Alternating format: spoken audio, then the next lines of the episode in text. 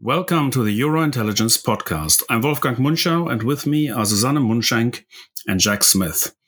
Today, we would like to talk about pension reform in France and about deglobalization. Susanne, what's going on in France? We've had a pension reform debate pretty much since the 1990s, if not if not longer. This seems never to end, does it? No, it doesn't. And I think as long as the uh, French pension system is as generous as, as it is, and as long as it is unsustainable financially, we will have politicians come up with their proposal of how to reform it. Now, in the past, we've seen two parameters that have been successfully changed. One is the retirement age that has been lifted from 60s to 62. And the other one is the length of the contribution. How long do you have to pay in, in order to get your pension? So these are two parameters. And the idea behind that you actually use both parameters is that you make sure that you don't end up with a lot of poor pensioners. So you have the retirement age as requirement plus the contribution rate, which is much longer than, for example, in Germany. In Germany, you can retire early. There is a retirement age, but you can retire earlier but with a lower pension. And that's not possible in France. Pension reform that we're discussing right now is that the retirement age will be extended to 64 and that uh, the contribution rate will be extended to 43 years. So this is a gradual change. This is not, not going to happen overnight. So for the retirement age, we are, we're looking at 2030 and from the contribution rate, it's going to be achieved by 2027. Uh, there are, of course, as always, exemptions. Um, there are for long careers. So those people who start at the age of 15 and 16 to work there will also be more negotiations in professions that have a certain criteria of hardship with the trade unions. We have seen, or yesterday, the first day of the trade unions who came all together unisono against the reform. For, for months now, they've been sitting together with the government and trying to talk, although it was clear from the beginning that they wouldn't, they didn't like the idea of increasing the retirement age. They called the reform as unjust. And therefore they went to the streets yesterday. So transport was down. We had uh, schools. I think 40% of teachers were participating and we had some of hospital staff also for the trade unions, it was a success because they wanted to have at least a million participants. And according numbers, it's 1.12 million so they, they they did the benchmark, and of, that was enough for them to declare another day of another strike. So the 31st of January will be the next day of strike. So the question now is: Will the mobilization, which has so far public support, will it continue? And it continue with the momentum, with the public backing, and what does it mean for the political play in in the assembly? Yeah, I mean, the, uh, the question, another question you addressed in your story this morning was whether the trade unions are actually picking the right battle. I mean, it is an old French thing to, to strike over French pensions. It's sort of the emotional, the classic issue, a bit like nuclear powers in Germany, I guess. Mm, so the yeah. stuff where we all, where we all become very irrational. But it, does it make sense? I mean, here we have, they're suffering cuts in real incomes. Uh, does it not make more sense for them to strike over wages, for example? And as you mentioned this morning, there are other issues on the horizon that constitute a far bigger threat to them. Yeah, there's an emotional attachment. It's a social achievement that it happened under Francois Mitterrand, where they negotiated a pension at the age of 60. This was a great achievement for the trade unions then and continue being path dependent for the trade unions moving forward. And of course, they don't want to relish on this achievement. Uh, so now, to the reality of an unsustainable pension fund. Trade unions' argument would be like, why don't you finance it over taxes? After years of whatever it takes from the government, after news that the revenues last year was higher than expected, this all feeds the trade unions' sense of injustice here. Uh, whether it's justified or not, uh, that is a totally different matter, but emotionally, that's where they are, and that's how they mobilize. I think for the public as such, it is a different matter because at the moment we only have public sector um, workers striking. We don't have many from the private sector. Uh, you could say also the momentum of the power of this is also undermined by the today's ability to telework. So we won't have 1995 where people couldn't go to work and where this whole motion was created on the streets and actually went forward as a sort of power battle between public and the government. Yeah, so um, I am one person with the rare privilege of having lived in France through both the 2019 strikes over the previous attempt at pension reform from Macron, as well as the most recent ones that got going yesterday. And certainly uh, the telework thing does factor into it. I, as I experienced it in December 2019 versus as I experienced it now, I, I do remember it being a much bigger deal in 2019. Um, because at the time, remote working wasn't as commonplace a practice in France as it is now. Um, obviously, there are going to be people who still need to get to wherever their place of work is, but many of those people, if they're, say, teachers or doctors, might also be on strike, which, makes it a moot point. I think as well, what kind of drives it, at least from my own experience in France, is this fear that it could be just the beginning of a slippery slope and eventually all manner of things could be cut and driven down to the bone and things like this, right? Yeah, this could be like opening Pandora's box for all the sorts of grievances as well. Fear that this is kind of turning into a Gilets jaunes momentum. What does it drive? I wrote this morning and holding on now to an issue they really know well is the pensions. But what they don't know well is what the future will be like. I mean, we're talking about 2030. It's about two years of their lives that they feel deprived. And that's the injustice. But what will be their work environment like? What it will be, whether they will still have work and how this work is in, in which context of the economy this will happen. This is not part of the, the, the whole equation, but this is something where probably far more and more fundamental shifts that have not been actually accounted for. I mean, it's a distribution distributional conflict. We can see that. Uh, but between whom. Uh, the, the, bigger conflicts that we're going to see is probably if you talk about the Inflation Reduction Act, Jack, you wrote about it. If the Europeans still really would go against it and match uh, the US, it will, would create new distributional conflicts between different industries.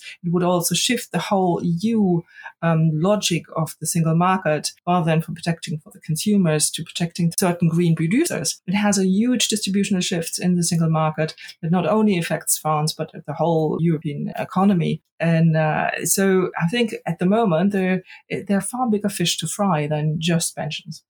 Yeah. So in, in terms of the, I, I guess the Gilets jaunes movement, it's early days yet, and I don't think we know exactly how the social movement, as I guess you would call it in France, is going to evolve from this point going forward. But at least from yesterday, it feels to me very different from the Gilets jaunes because it, it, felt much more controlled and organized. Whereas the Gilets jaunes, that was pretty chaotic. It, it almost kind of felt like it popped up out of nowhere. Mm. Um, there was quite a bit more, I guess, unrest and, and everything like that, right? Whereas uh, because the trade unions were leading this and coordinating this, it, it did feel much more almost orderly, right? You you had more than a million people being mobilized, but it didn't have the kind of almost in a way the Gilets jaunes kind of put the fear in you, right? It didn't feel like it this time around.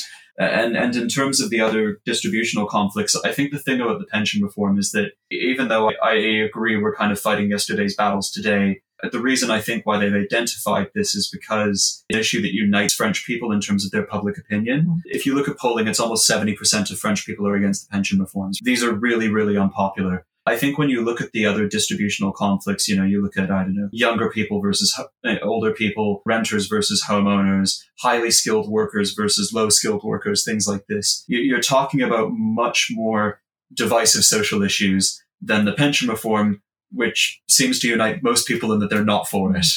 The pension reform is a problem for young people. Uh, this is a generational question because this is all about giving the the about to retire generation a much nicer deal than they would otherwise have uh, if you if you applied sort of no, normal distributional logic to the to the situation because it's the younger people who would have to fund this and there's no guarantee that they will get the same kind of deal when they get old because the next generation might just outvote them again. It is absolutely not clear that this is a good thing. I'm also sort of on, on, another point that, that we're making with telework. We had, we're here in the UK and we've had rail strikes. And one of the effects of the rail strikes here is that a lot more people work from home. As a result, as a direct result of the rail strikes, we've had rail strikes now pretty much ongoing since the beginning of uh, December. This is now almost two months. Um, you know, many days there's no there are no trains, and many days they're delayed. People have found ways to to get around it. It weakens the trade unions when that happens. When there is, you know, we are not in that situation that we were in the 1990s when they could really hold the country to ransom. I, I think I think in the UK the problem now is a different one, which is that the uh, everybody else is doing the strikes, right? And Ooh, that's that, that, that, that's become that's become the problem. It's a general strike in all but name. The I mean, government will, I suspect, relent on some of it. going back to France, I mean, it is astonishing that there is no no talk about the intergenerational conflict that is under, underlying. Uh, I mean, even one of the trade unions advocating that they should uh, increase the contribution rate rather than uh, the retirement rate. So actually shifting the whole thing on to younger people, um, which is kind of astonishing. The other thing is, yes, okay, so we have the pension reform that sort of unites everyone behind one common theme. It's better the devil we know than having something that you don't know and you can't know how to protest. I still think that um, if you if you take the mobilization yesterday, where the trade unions were leading, in, I was in France when in 1995 the, big strikes were, and that was uh, a totally.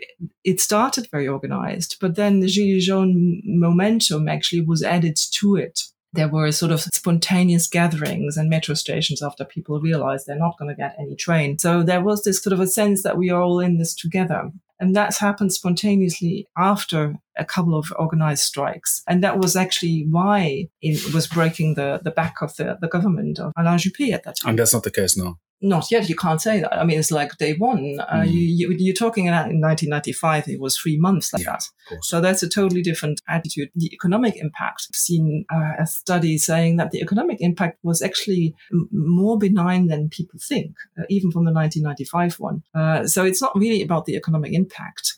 It's more about the social pressure, how how much pressure you can take, and this is more of a power battle between the intermediaries like the trade unions and the people and the government, and also given that that Emmanuel Macron doesn't have a majority in parliament. He's still relying on uh, Les Républicains, who at the moment back the current reforms as it is. But if there's too much pressure coming up also their way, uh, there could be shifts uh, in the majority and you might lose and then you might be forced either to pressure it through a parliament without a vote or you you just have to let go of that. Yeah, um, of course, worth noting for our listeners that Les Républicains in a previous incarnation were the ones who tried to push through the previous pension reform in the 1990s and failed to do that on the intergenerational aspect, from a personal perspective, I completely agree with you. Right? It makes it, it would it would make some logical sense for young people to back these reforms because otherwise there'd be no money left in the pension system for when they retire. But and I can say this partly speaking as a young person myself, but also having spoken to a lot of people and read a lot of stuff around this. I, I think it's more there's a sense of cynicism now, and that is maybe what is driving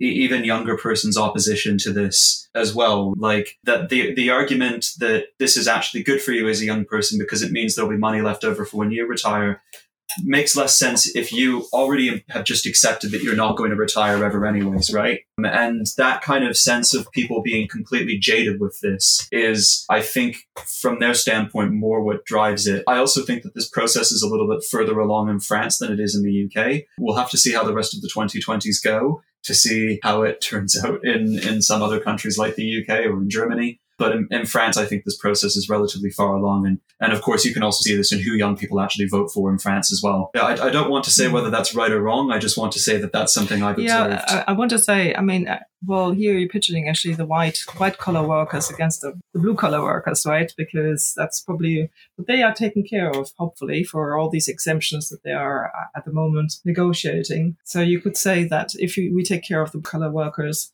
and the white collar workers are already already working longer than the only 64 years. They're already more in the realm of 66 and 67 retiring. Uh, so we're already talking about a reality that is very different from the rules that we actually at, at the moment discussing. I think that's also fair to say. I mean, we, we, we're discussing a reform not in real effects, but we're in sort of aspirational effect. And that's also kind of for me interesting to see how you can, can get worked up about rules if the de facto reality is already a very different one. Mm.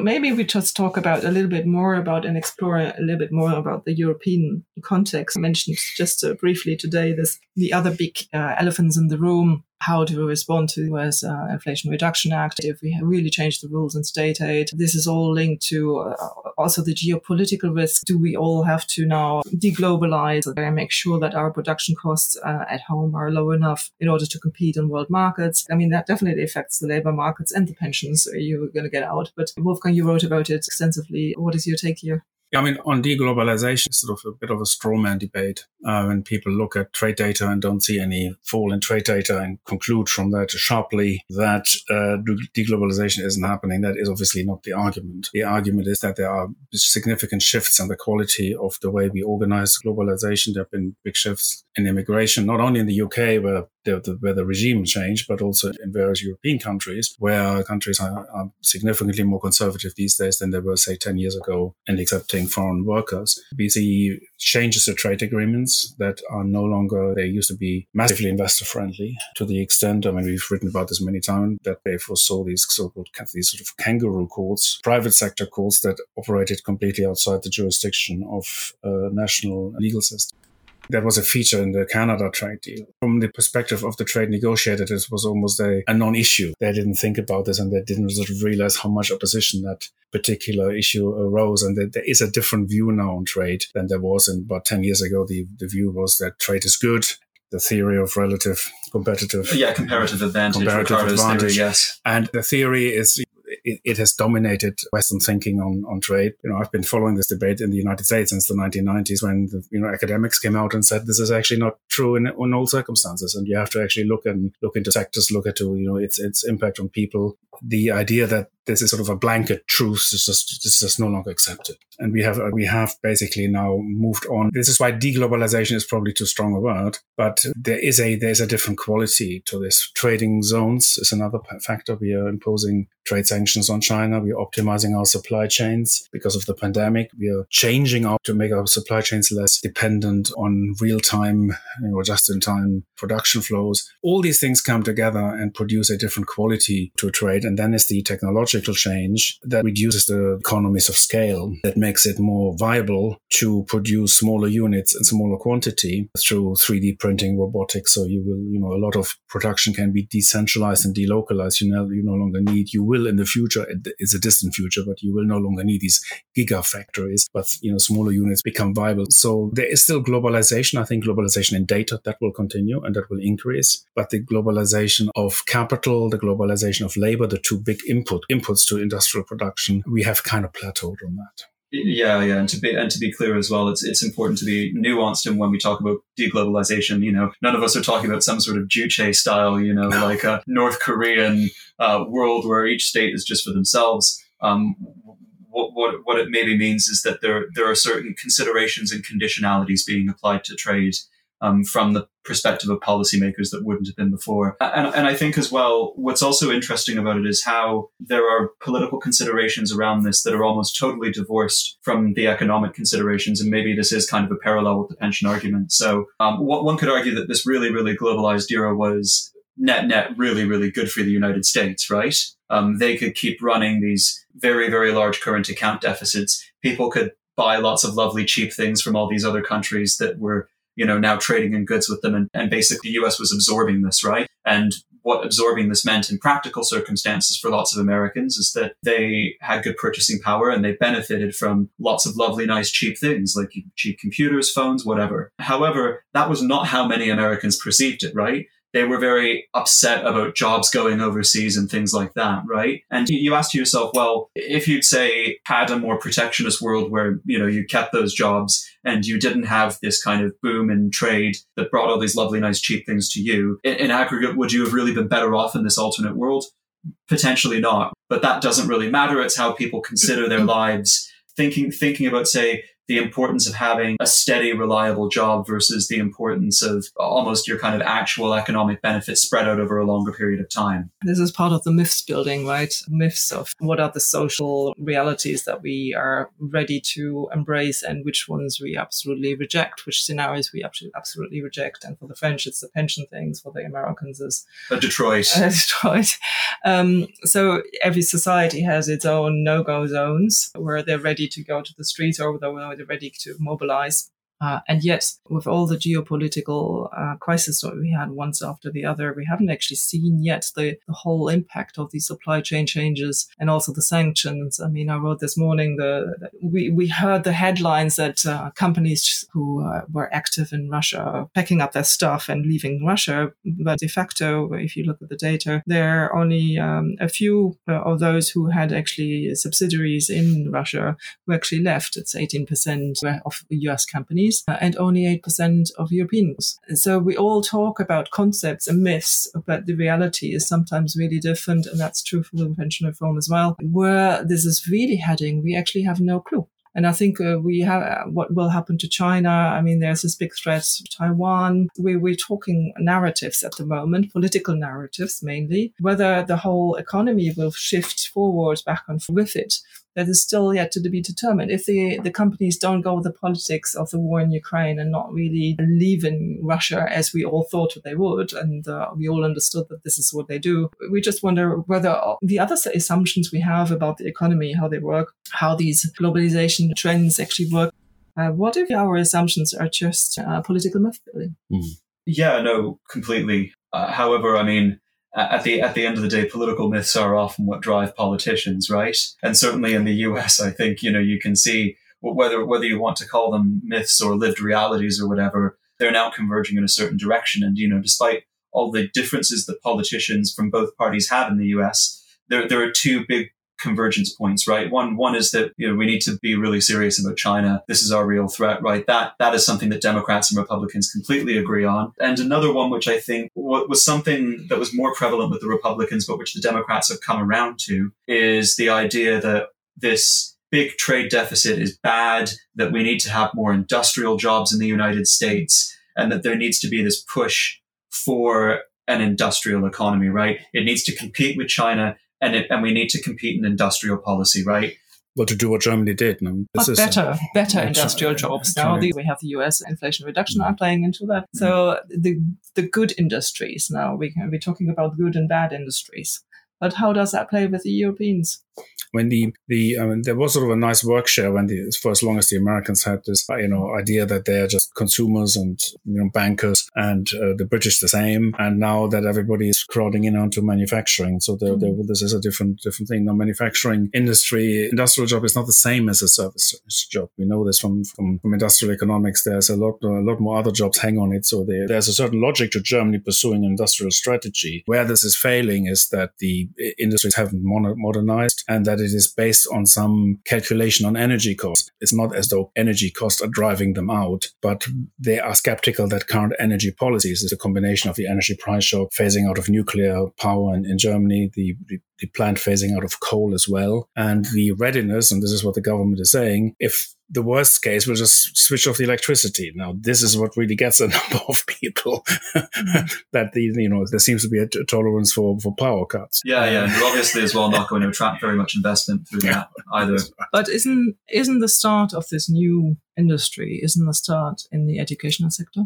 Absolutely, you would have to start there, and this is uh, this is also why we have been you know so critical of, for example, the, the lack of a Brexit strategy. Because if you if you think you want to shift shift your your business model away from this sort of this sort of trickle down financial model that the UK has uh, to something where people actually create value in in new and modern industries, the first thing you have to do is you have to get rid of this ridiculous A level system and you know modernize the subjects, the content of the stuff you're teaching. Most of the stuff is totally antiquated in this country country. I mean, universities are offering courses that are absolutely not compatible with that kind of world mm. in which the UK could actually achieve higher productivity growth. You're completely right. It has to start with education. You have to do these things at the same time because the educational system will take take a few years until they generate yeah, I mean, I mean, I think I think another point is how you build an education system that allows people to be relatively adaptable in their skill set throughout their careers. I think the difficulty as well, and this is something that I think we're increasingly seeing in labor markets and there and the, the way that it's working with tightness and misallocation is when you have a 40 plus year career, but if industries start to change on a decade by decade basis and they do that really quickly, how do you get people to adapt to that? Mm-hmm. And so I think as well within the system, say going from early years all the way through to your university studies, a priority should be, well, I, I think it's very difficult to say, oh, we're going to give people the skills that they need for the jobs that exist now because, or even the jobs that exist in the future because things are changing so quickly. I think what you need to say is, well, how do we kind of give people the right foundational skill set they can go and pick up new things as they go through their careers? Mm, I think uh, vocational training will also have sort of some role to play. Transferable skills as well. What are the transferable skills? I think all these new traineeships, uh, they have to first to be to defined and what is actually transferable and what, what, what are the, the necessary starting points to give them the confidence to go, go into these professions and then go from there. I think we yeah. can, can, pretty much conclude from this that we all have massive adjustment problems ahead. I mean, the French the French strikes are a very evident one. We see we see big problems in the UK. We see big problems in Germany, a country that sticks to an old model and has some difficulties getting rid of that. The Chinese have a huge problem getting away from the investment based economic growth model to a consumption based model, which is whilst the US seems to be as oh, always uh, uh, the the one that seems to have the least problems and and and getting out of crisis faster than ever. So this world is still still working in their favor, but there are other problems the, the US is facing on mostly on the political side. I think as well, if you think about it, trying to transition from a consumption based model to a production based model is also not going to be uh, a piece of cake either. No, it might be easier to go the other way around, what the Chinese do. I think they probably they need to kind of arbitrage a little bit. We may have to do this in Europe too. This is not just a, a matter that, that one country can do by itself. On that note, thank you for listening and until next week.